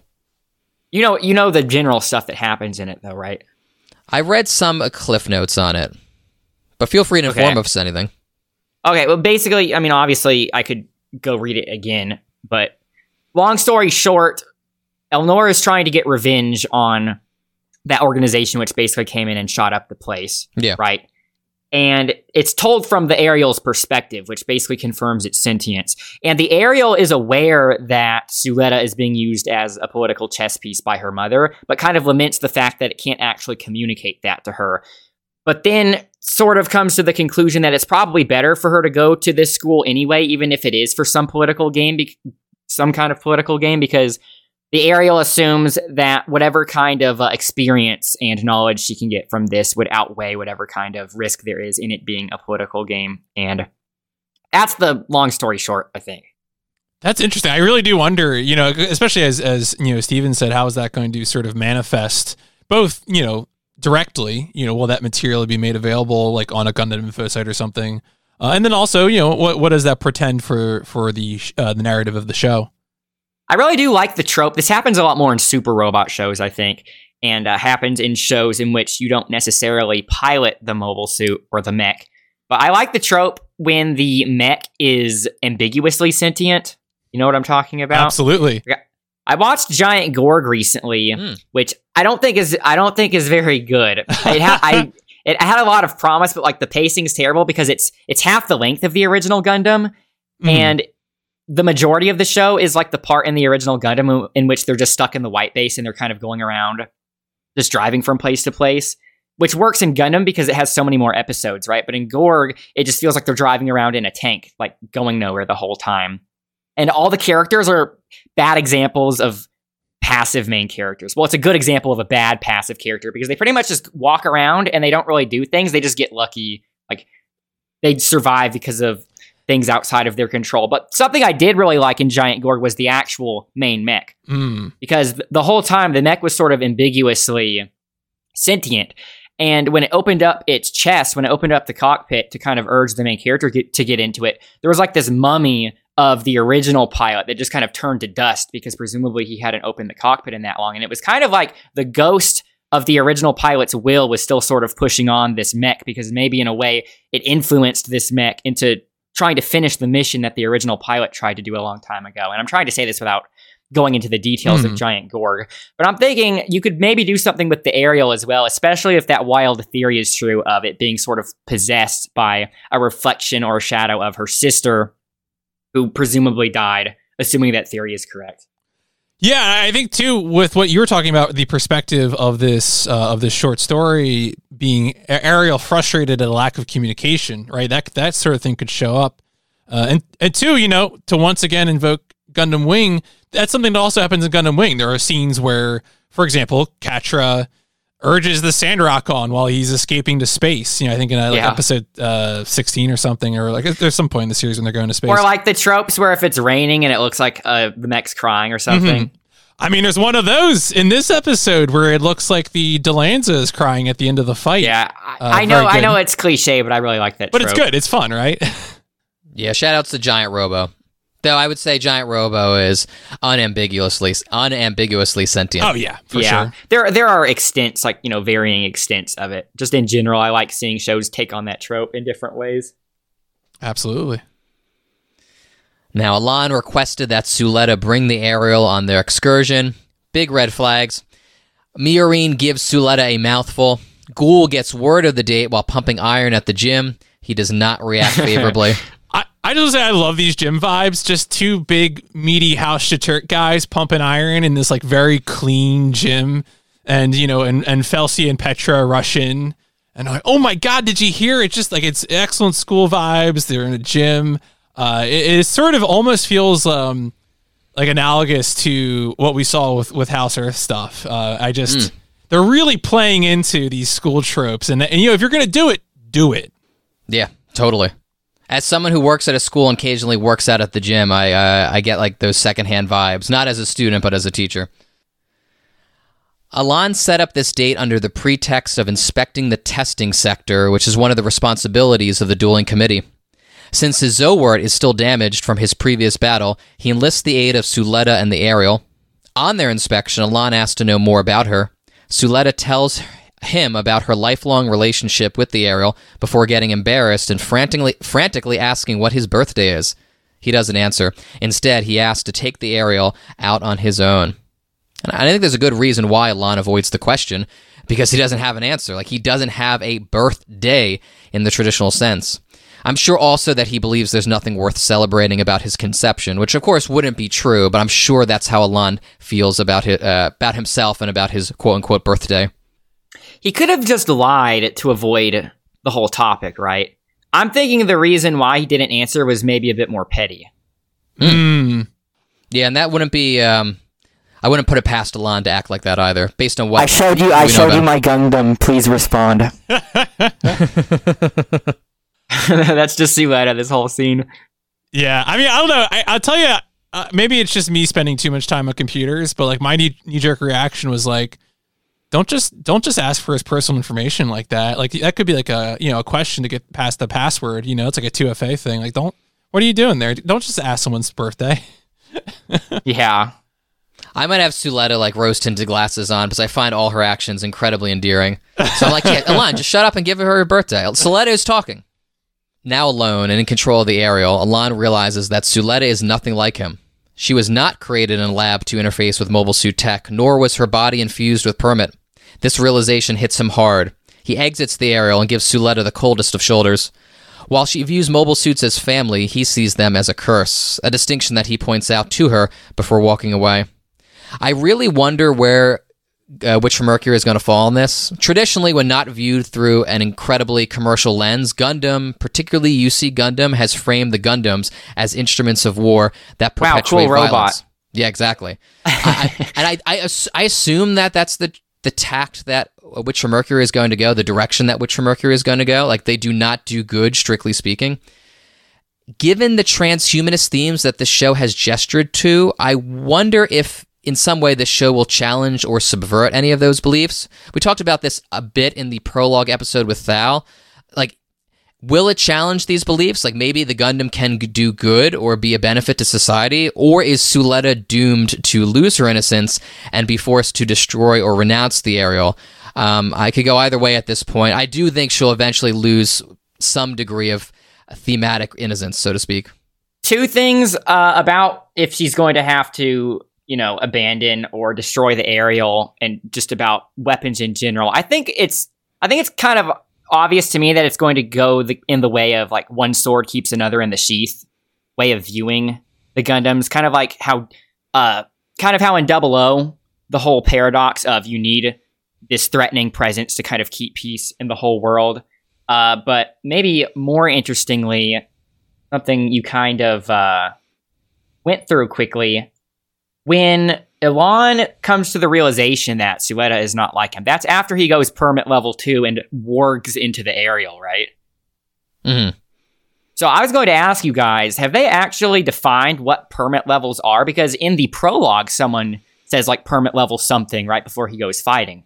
And I was thinking it was basically like release my pain inhibitors, like I'm going to go this level, even though it's going to be a higher strain on my body. But when Elan went permet level two, it really did seem as if he was looking at the surrounding area through the camera of the aerial because the camera moves up to the main camera of the aerial and then the perspective looks as if he's literally looking through the aerial's eyes like looking at its hand as if he's sort of uh, calibrating himself and feeling the scale of like the bigger body he's now in and it also made a really weird sound effect like you were underwater or something Mm. as if you were kind of like perceiving senses from two bodies at the same time that's what it came across as to me Yeah, I, I think that makes sense because, you know, intuitively, if you were to ask what my understanding of this interface is, it is that the instead of being a prosthetic right arm, that it is, you know, a prosthetic body. That the the mobile suit body becomes your own body, um, but that the uh, amount of information, right? They always they keep talking about a data storm.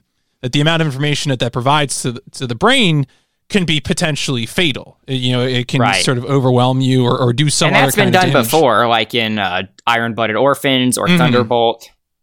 Right. That the, the interface is sort of the pain point, so to speak, right? Right. Uh, So the reason he realized that Suletta isn't like him is because of I might be misremembering this because it was you know very jargon fueled Mm-hmm. build, but he was expecting some kind of feedback, some kind Right. of resistance, right? And when he warged into it so easily, that's when he realized that she somehow, like, she somehow conditioned it into not giving this bad feedback. Yeah. I, so, you know, to go to, to the technical problem of the Gundam, right? The problem is that the Gundam gives this bad feedback, and House Peil's solution to that is to create an enhanced human. And so, you know, House Peil, both, I think Elan personally and House Peil, uh, you know, commercially, professionally, want to find out, well, why, why does this work? Is it, is it this, are they doing the same thing that we're doing? And Yeah. what Elan is discovering is that they are not doing the same thing that we're doing. Because the line I think he uses is something like they have, uh, like like they've lifted the curse or they they've done something else. to- Well, I think I might be misremembering this, but I think specifically he is attributing, he's crediting Suletta for lifting the curse. Mhm. not the people who made the mobile suit, which I thought was strange because why would he assume that she's done something to basically beat this issue instead of just assuming that whoever created the aerial did it? That is, yeah. To, to fix it on on Suletta is interesting. It's I, I wonder if he does that because uh you know of the conversation they have about Suletta's upbringing with the aerial. You know, maybe that's Maybe. maybe that's his assumption.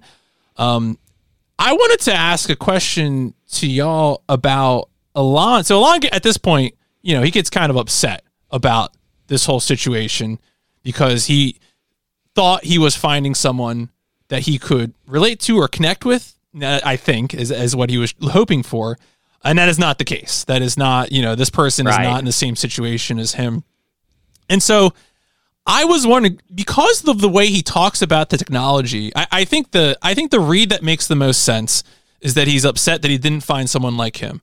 I also, upon listening and reading, felt like he was maybe upset that he has undergone trials in his life that are now obsolete. You know, I don't know if Right. he views the aerial as a superior technology. Presumably, not growing humans to resist feedback from the Gundam is, you know, harder. Or I mean, not doing that is easier than just having a you know a Gundam that doesn't kill you. Um, so I, I assume, yeah, I wonder if he is upset at being obsolete. I, I think the Well, former is be- more reasonable, but I think it's safe to assume that they've basically like forced his whole life to be uh for the purpose of helping them out with this science project for lack of a better term, right?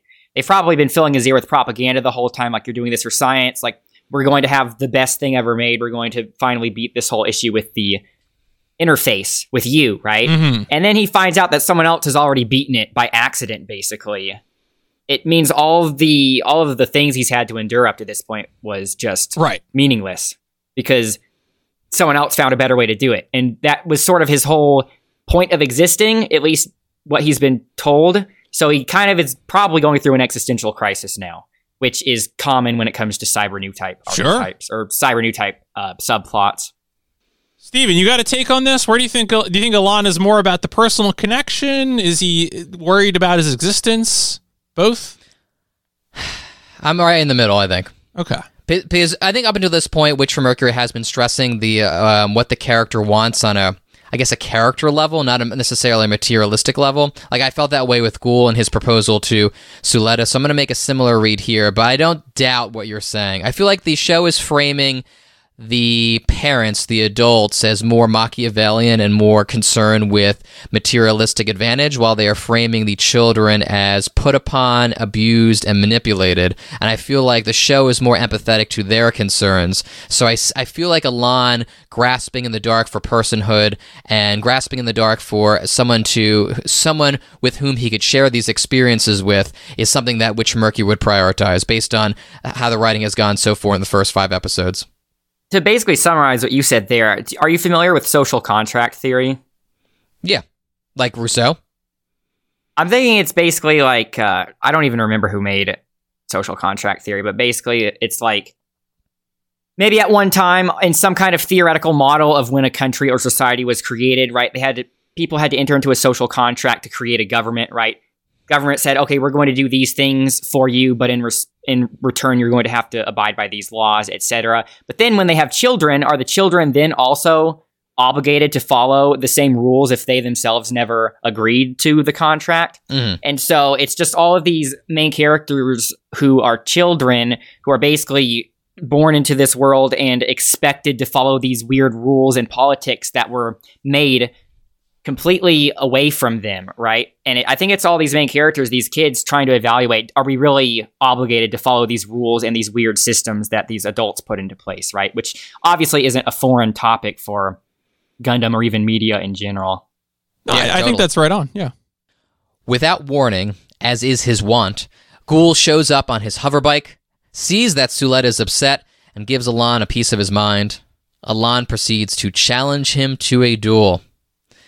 All right, so I will say, I think Guel's characterization is verging on becoming a caricature, given how the writers conveniently use him to advance the plot, and then they drop him when he's no longer useful. Despite that potential criticism, I've really warmed to him. This interaction, him rushing to Suletta's defense, confirms to me that his marriage proposal was genuine. Uh, two things. Firstly, I, I looked it up when you were saying that. Rousseau did have some part in social contract theory, along with Thomas Hobbes and John Locke, who I'm more familiar with. Uh, so I just wanted to check because you bringing that up actually made me curious about it. Mm. Uh, secondly, I, I don't know how much you want to talk about his proposal, since that was probably a big topic of another episode. Eh, if you want to, if you want to drop in a quick take, go ahead. I think he was completely legitimate. I think he was sincere during the marriage proposal, but I think he's not emotionally self aware enough to realize in hindsight why he did it because I think he surprised even himself. Like, oh, what came over me? Why did I do that? Right. And I think throughout the episode, he's going to have more situations in which he's forced to choose if he wants to defend Suletta or not, right? And in this case, he did choose to defend her. And I think over time, with him doing more and more things like that, he's going to start getting the self awareness to realize that he actually did mean the marriage proposal. It's just that he did the marriage proposal and then she rejected him, and then he realized he was being filmed, so it was probably pretty embarrassing, right? So it was, was his knee jerk response to just put up a defense and say, "Oh, I didn't even mean it anyway." But I really liked Guel in this scene. I was really rooting for him. I wanted him to win the duel so much. yeah, no, really though. Guel, I think, is such a like initially just seemed to be you know this kind of thin thin archetype, but he's having such an interesting interrogation of his own personal values because I, I, I think exactly what you're saying is that you. You're you're you know, you're a teenager. You're un- coming to understand more of the world, and you know this is sort of the the contract you have with your, your parents and with society. And he is interrogating that, and he isn't just like you know he's not like you know fleeing school or running away or something. He's kind of doing it more more piece by piece and bit by bit, uh, and seeing him navigate those things and, and take action is uh, one of the one of the more fun parts of the show, really, because he, he shows up you know just like this, and scene happens. I think his whole arc is going to be him becoming more and more disillusioned with this system he's been born into because presumably, like before, like even at the start of the show, he seemed to really believe in this system about all the dueling and maybe like all of the politics at large in this world, right? Because he really seems like a lawful, like paladin type character. But then he's getting more and more disillusioned because he starts realizing that these adults who claim to promote the same system break the rules all the time, which I don't think he likes. And I think that's going to be the difference between him and Elan, because Elan seems to be willing to break the rules for some uh, goal, right? Like the end justifies the means, whereas Guel is much more idealistic about how he approaches things, which is why I think it's good they made them fight this early. Yeah, no, absolutely. Yeah, I imagine that Suletta, Miorine, Guel, and Elan are going to come together in some form and realize that they're being abused. They're all being abused. They have, they have that in common. They're all being abused and manipulated by their parents or guardian figures or the or the adults who influence them most. I have a feeling though the show is going to kill Elan. I, I feel like we're going to get a Rolo with Elan. Uh, Elan is going to have to be killed in order to advance the plot for better or for worse. I feel like Guel though is going to make it till the end, and Guel is going to become a real fan favorite by the time Witch from Mercury ends. He's already. Um, I see a lot of people already warming up to him on Twitter. Yeah. Also, back to what I said, since I just thought of a way to put it more eloquently.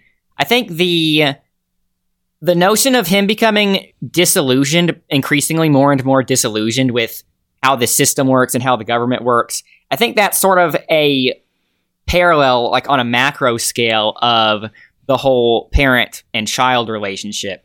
Because I think every child inherently just trusts their parents, right? They just assume their parents are all knowing and can do no wrong.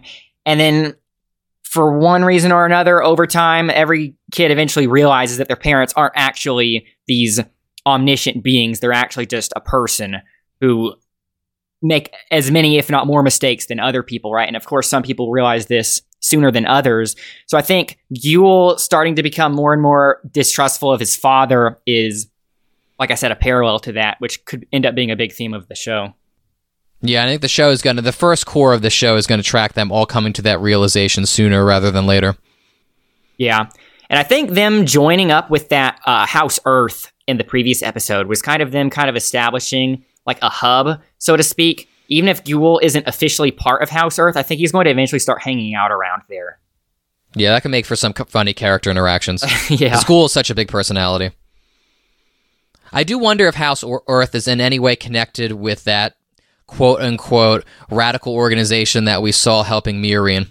I'm very curious about. Like I said, are we before, assuming the houses are basically just like school clubs? Because that's the assumption I had to make. Because when I first heard house, I was thinking like royal family house, like.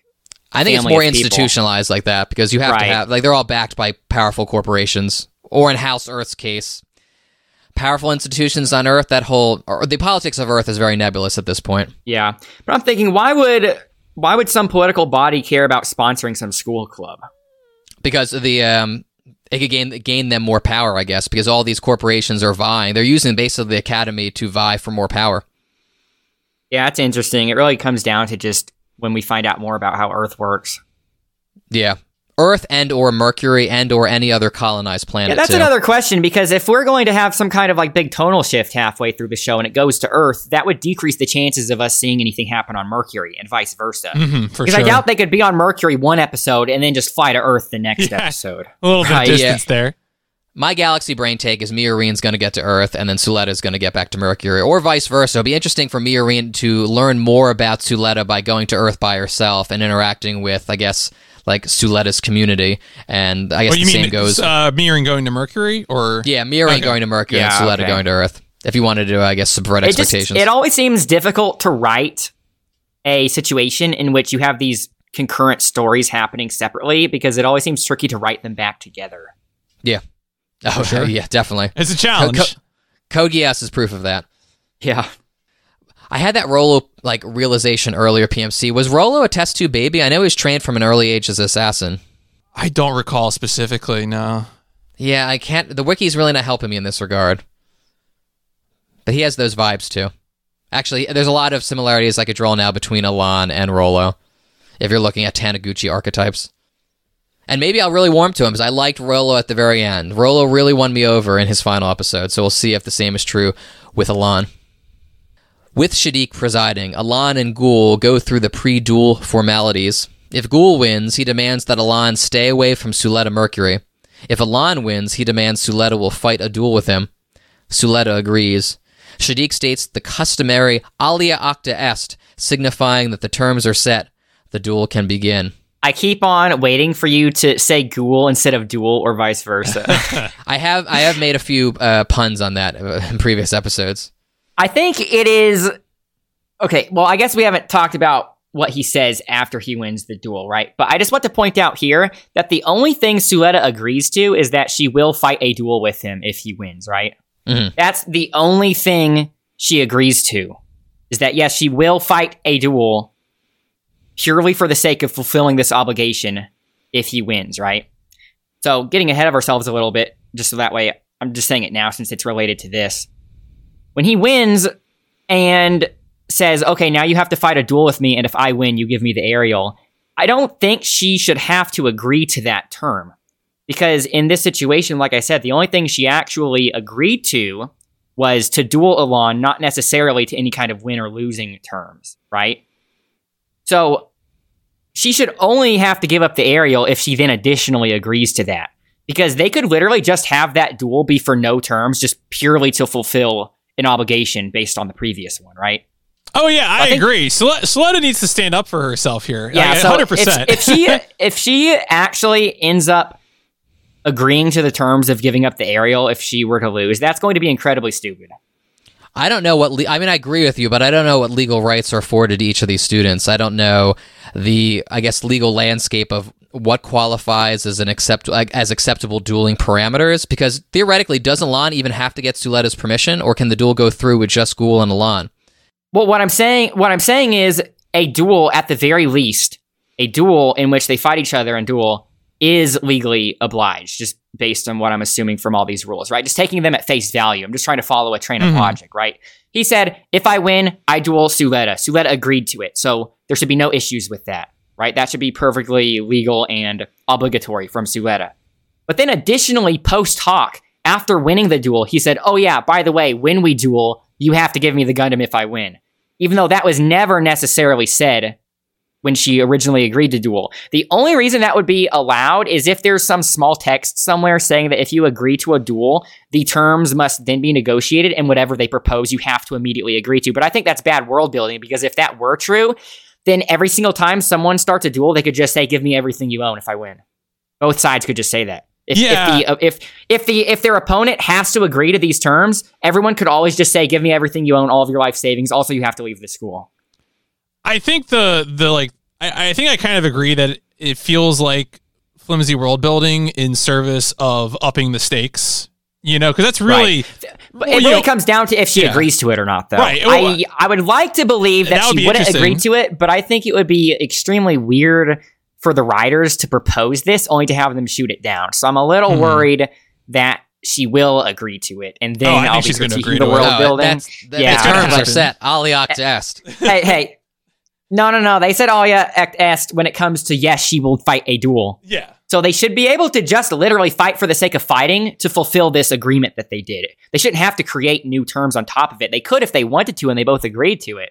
But I'm not going to critique it until mm-hmm. they actually. Yeah. confirm it. No, I, I, I, I don't know. I here's what I think. If, if, I, if someone's going to stand up and say no to this, it's going to be someone like Miorine, right? Who has already tried to say like, "Oh, you changed the terms." You know, when it came to some of the other duels, like the situation with the rain. Um, no, I'll be curious because right now, you know, it does feel flimsy because it's kind of in the service of an end end of episode cliffhanger, right? Because that's when that's when it happens, is Right. right at the end of the episode. Um, will will it be immediately rolled back? or you know will will it actually flow into the next episode this is something that's always on my mind i think i mentioned this with regards to the Guel proposal is that um, i feel like oftentimes in code geass episodes you would have some you know very exciting cliffhanger because someone had been caught in some snare but then at the beginning of the next episode you know some other you know surprise would show up. You know Rolo would show up and freeze time and give Lelouch a chance to escape or you know something else like that right? It would be immediately sort of resolved. Yeah. um, and so you know, yeah, I, I think the, the the prospect that you're raising is like how neatly will these events fall into uh, the world, or will they just have been in service of an end of episode cliffhanger? I mean, that's the way I'm framing it. You know, if you want to reframe that, go ahead. I just think if they do end up, if she is forced to agree to this term, it breaks the world building because then you would have all of these duelists making these extreme demands every time whenever they start a duel. Because if there's no limit to what you can demand and they have to accept it, why wouldn't you? Mhm. Right? Yeah. So the duel has begun. Guel in a custom custom blue Dilanza, which apparently is his half brother Lauda's, and Elan in the Pharact or Pharact arrive on the battlefield. So my friends, we have two new mechs here. Uh, very interesting designs. So let's let's talk about. It. Let's start with the blue Dilanza PMC. Do you prefer to the red to its red counterpart? I so I want to what I would say is I really like the weapons on the Dilanza. I think I'm ultimately more a fan of the uh the live and, and slim design. Uh, you know, like you actually in you I'm going to steal your note because you mentioned the comparison of the Pharact to Shinkura, and I'm always more on that side of things. But uh, the axe of the Dilanza, you know, uh, calls back perhaps a little bit to the of course the classic heat axe of of the Zaku. Uh, I'm I'm a big fan of it. I I, I feel kind of bad for it because I feel like it shows up in um, in the worst possible environment to field it. You know, with uh, with all the Oh, dust. yeah. I feel like it really suffers uh, for that. But uh, I very much enjoy the design. I'm glad. I am glad that there is not a um, sort of like a one size fits all approach. Not everything looks like uh, a Gundam. The, the chunkiness of these suits almost kind of calls back to some of like the chunkiness of um, of like later Zeon suits, and and I enjoy that. Oh yeah, especially with the head sculpt. hmm Or I guess it wouldn't be sculpt in the case of it being a real robot, but the shape of the head. Also, I want to comment on the fin because these duels are completely decided if you knock off the fin of your opponent. It having a giant fin like that is kind of a taunt. Oh, for sure. I, I guess you could have said that about the other suits in the previous episodes as well. But if you have this giant fin that's super easy to knock off, then that's kind of a taunt. Like, hey, come get it. Also, he goes a little. He it goes a little super robot-y when he starts twirling that axe later in the episode. I'm Oh, not yeah. inherently opposed to that. I just wanted to bring it up. No, it's, It's, kind of great. hard to have a two-handed weapon and not have it go in the way of a super robot. move. no, absolutely. I um I like both. I'm not like overwhelmingly enthused about either. Like the the Pharact is, in my opinion, like a cross between G Gundam's Master Gundam and Code Geass's Shinkiro. Both Are you saying the Master Gundam because of the wing things in the back? the wing things and the color scheme very similar. Yeah, I'm thinking. Uh, I don't like its color separation very well. I don't like I, I- don't like either design. I already said I'm design. very indifferent on these suits. I don't particularly dislike any of the suits, but I don't particularly like any of them either. So it's the same with these. But I do like the element of the Master Gundam wings, but I think they look so much better on the Master Gundam because they have better color separation and you can visually see them a lot better. Whereas in this, like if you were to just look at the silhouette of the image that you added to the document, it doesn't really have that much uh, shape language, I think. Yeah, I, it's it's a very lithe design, which I don't like too much. I agree with you, uh, Tanuki. A statement you said earlier, you prefer the bulkier mechs, and for me, the same is true. I do think it's fitting that Elan pilots it though, because if you take, Oh you yeah, think- there's definitely reason to design a suit to be more agile looking than a bulky thing because obviously in this case it was trying to show that Guel had absolutely zero chance of winning, right? Because he's having to fight an actual Gundam in this case, which I'm sure you were about to mention. And so it's showing him using this like bulky, you know, quote, outdated mobile suit versus this thing that's just leagues ahead of him, right? And to make it look more lean and more human like would kind of make people subconsciously just assume it's more advanced than something that looks more blocky, right? So that's typically the design philosophy when it comes to making a robot look more robot-y or make it look more human-like. Yeah. I also think it fits his personality too, because like, you know, to pilot uh, the Pharact correctly, you have to keep your distance from other people. Elan keeps his distance Oh, yeah. from other people. It, it is it is engineered in order to snipe people from afar, and I think that is purposefully telling. Especially because you were even mentioning this earlier, the suit that he pilots at the beginning of the episode super plain looking. Yeah. And that sort of parallels his character at that time too, because up to that point he hasn't really done or said anything to be relevant in the show. So he's kind of just kind of been hiding on the sidelines up until now. And then his big reveal, like his big moment of striking, is when he gets into a Gundam, and then it looks super advanced and crazy, right? Another reference I would pull in is um, I, the Pharact very much gives me Zone of the Enders vibes. The name Yeah. Pharact, I was you know, going to say that, yeah. similar to Pharaoh, of course, and of course, you know, Egyptian stuff is all over the naming uh, conventions in Zone of the Enders. And two, I, I almost feel like it's been a hot minute since I've played Zone of the Enders, uh, one or two. Um, but the very much, I feel like uh, I could almost interchange uh, permet and Metatron, the you know the the sort of unobtainium resource in that setting. Uh, they very much feel like they they could be you know very much related. I think having magical made up element is a pretty convenient MacGuffin in mech things in Sure. general.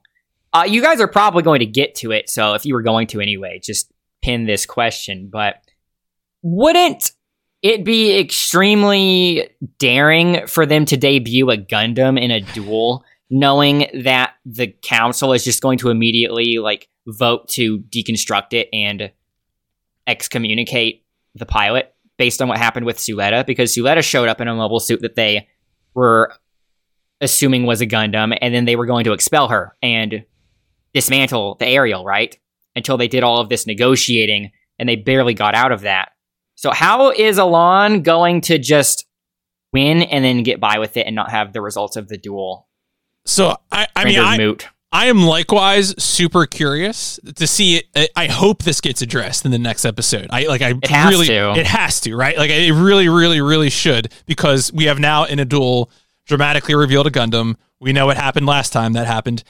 The only thing I could point to and say like this is different is that it is one of the three branches doing it, and you. so, so you think that Elan's like parents? I'm just going to keep calling them Yeah. parents, right? House, it's House Peil, right? So yeah, the co-house. You're just assuming chairs. House Yeah. Peil has enough influence to just basically let them do whatever they want. I think so. I. I. I I'm I'm hoping they write it a bit more creatively than that because I think that would be a little lame. Uh, because Right. in the in the Aerial's case, you know, it was debatably a Gundam, but in this case, it is 100 percent a Gundam, right? No doubt, right. no debate about it. They didn't So change they the suit. They changed the person. harsh. What was that? They, they didn't change the suit. They changed the person. Yeah. So Or- they should be even more harsh on it this time. I hope they don't just sweep it under the rug. Oh, they're all backstabbing each other. They're all working to this point. The end goal is to knock off Delling, and it, maybe they sense weakness in Delling. I mean, Suletta is still at the school, so maybe they sense that this is their time to strike. I mean, they, uh, uh, Lady Prospera's subordinate confirms that you know Peil is starting to make its move. You figure though that if they were going to cheat, they would do something like how Guel's father was trying to orchestrate the fight with the rain, Mm-hmm. because it has to at least appear legitimate. So that way, the perception is that their authority is still legitimate. But if they just publicly, blatantly violate a rule like this, I don't understand how they're going to manage the PR afterwards. Yeah, I, it's one of the things I'm most looking forward to in the next episode. I think is is how Yeah. how this is responded to. Well, I will shout out real quick. Blue Dilanza, pretty cool. Reminds me of some 0083 designs. I love my bulky mechs. Please and thank you. so as we're, we're nearing the end of the episode, the two face off. A space battlefield materializes before them. I have a question about that. Yeah. The, the battlefield they're on. Mhm. So it shows the environment before it sort of loads in this space battlefield. Is it also materializing like physical things that they can interact with? Because it looks one way before it materializes in.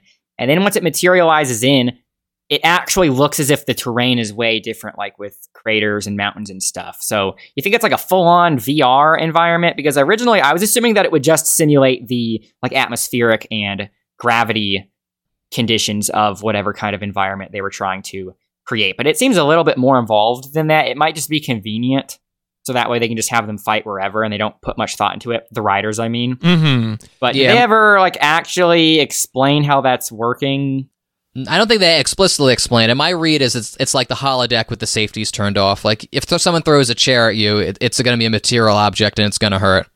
But I have no like basis in the text. Like I have no support in the text to back me up on that. Just a feeling I have.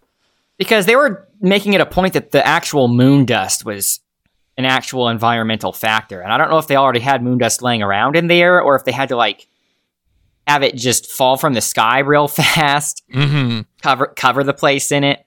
Yeah, it feels like a kind of a dangerous thing to have laying around your battlefield. Is Yeah. this is this dust that affects mobile suit operation?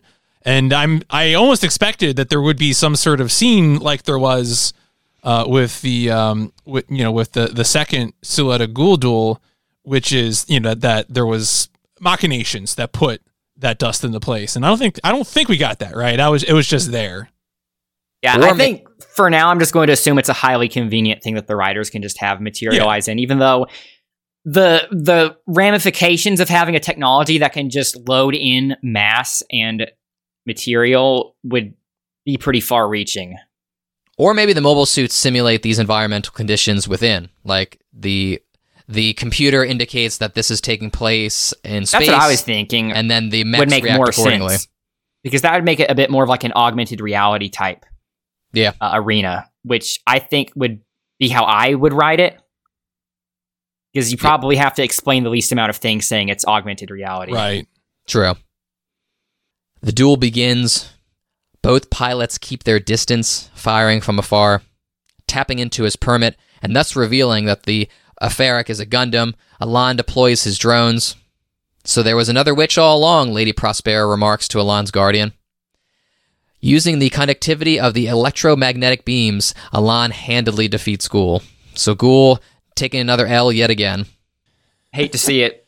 Yep. I, I, I really legitimately hate to see it as I'm growing very fond of Guel. So, were you going to talk about the moon dust and it's the static electricity? Because that seemed to be a, an important point on the fight, but I don't think I fully understood what was happening. I think my my understanding was that the the in effect the the killing blow was that the presence of the dust somehow overworked Right, the because he kept on kicking up the dust and they were somehow creating static electricity in the dust. Mhm. I'm definitely not an expert when it comes to the physics of this, right? But it made it seem as if when the dust was like clinging, I think the static electricity made the dust cling to it, and because there was no atmosphere, like it just stu- stayed on it. Because I think in an atmosphere, you know, moving around the air, it would just sort of fall off because of the wind. But in on the moon with no atmosphere, maybe only the static electricity would have it stick to things. But I don't see why that would necessarily make it stop working.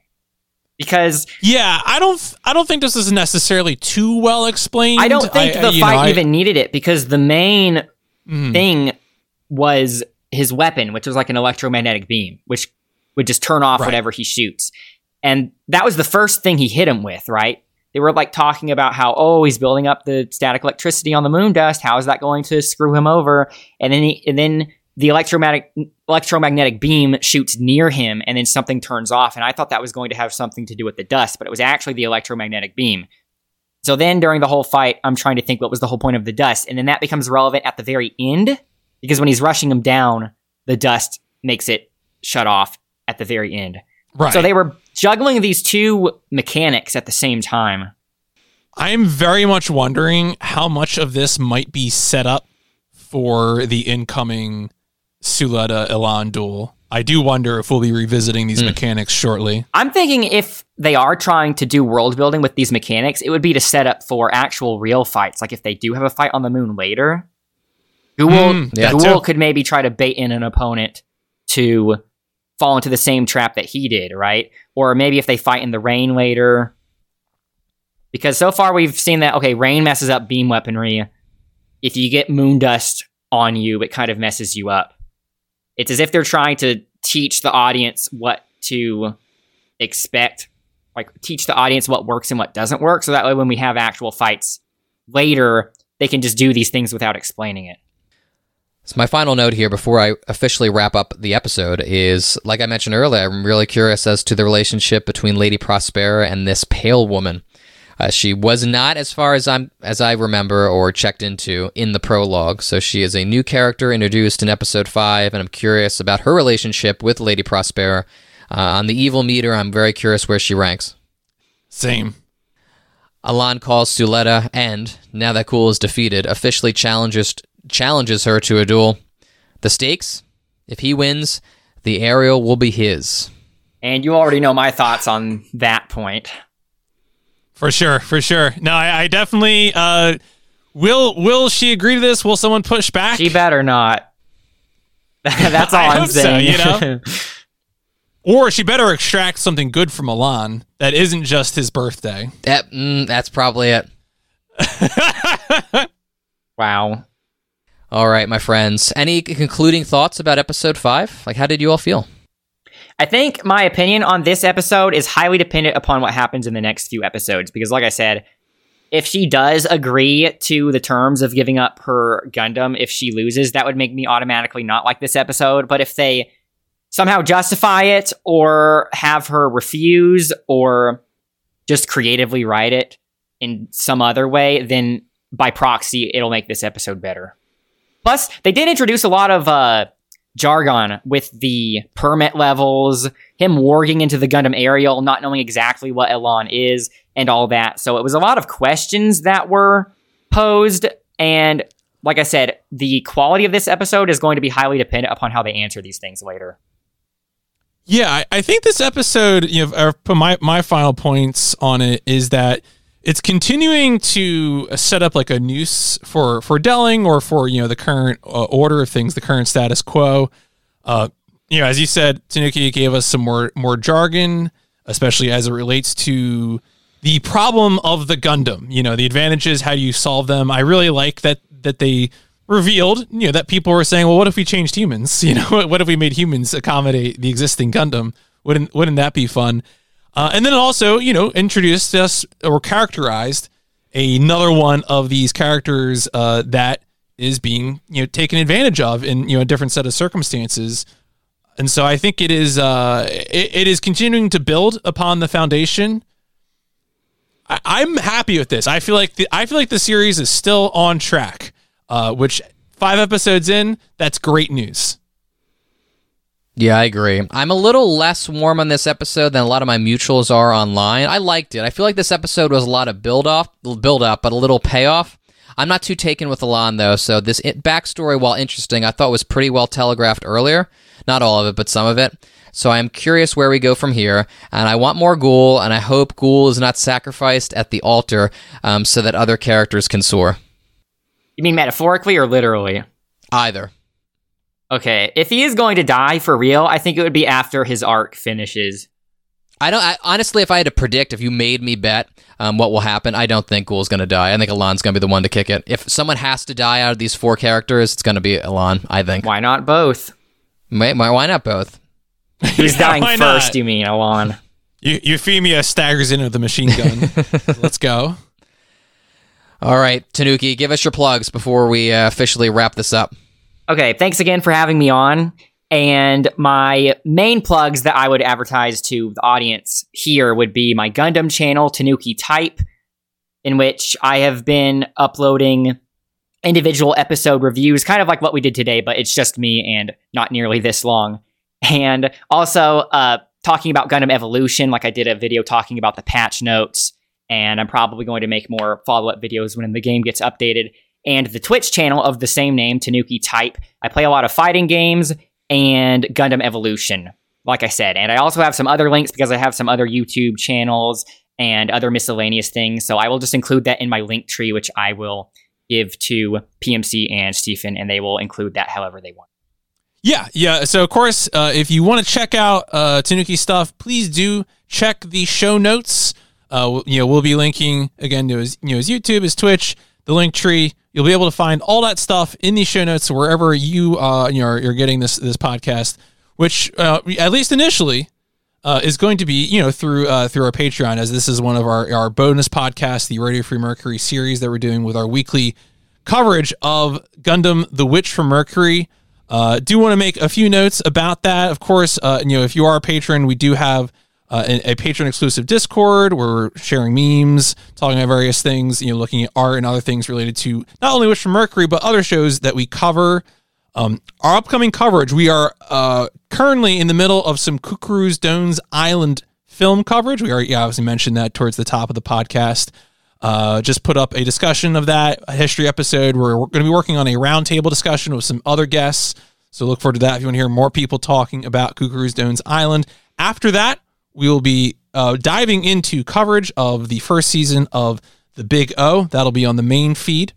Uh, other good news uh, if you really, really wanted to support us and you're interested in video games with Mecha, we have a, another tier called the Simulator tier, a $10 tier, where we do uh, we give coverage to Mecha video games that we give to Mecha Anime. Uh, we've done the first three Armored Core games. We've done Zardia, and currently working on a Front Mission history episode that we hope to debut around the time that the first Front Mission remake uh, releases. Uh, hopefully soon, hopefully in the month of November. Uh, so look forward to that if you're interested. I want to give credit to DuarfS uh, for the graphics that we use, and credit to fretzl hashtag ban fretzl for the music that we use. To wrap things up, to close things off, listener, what's your birthday?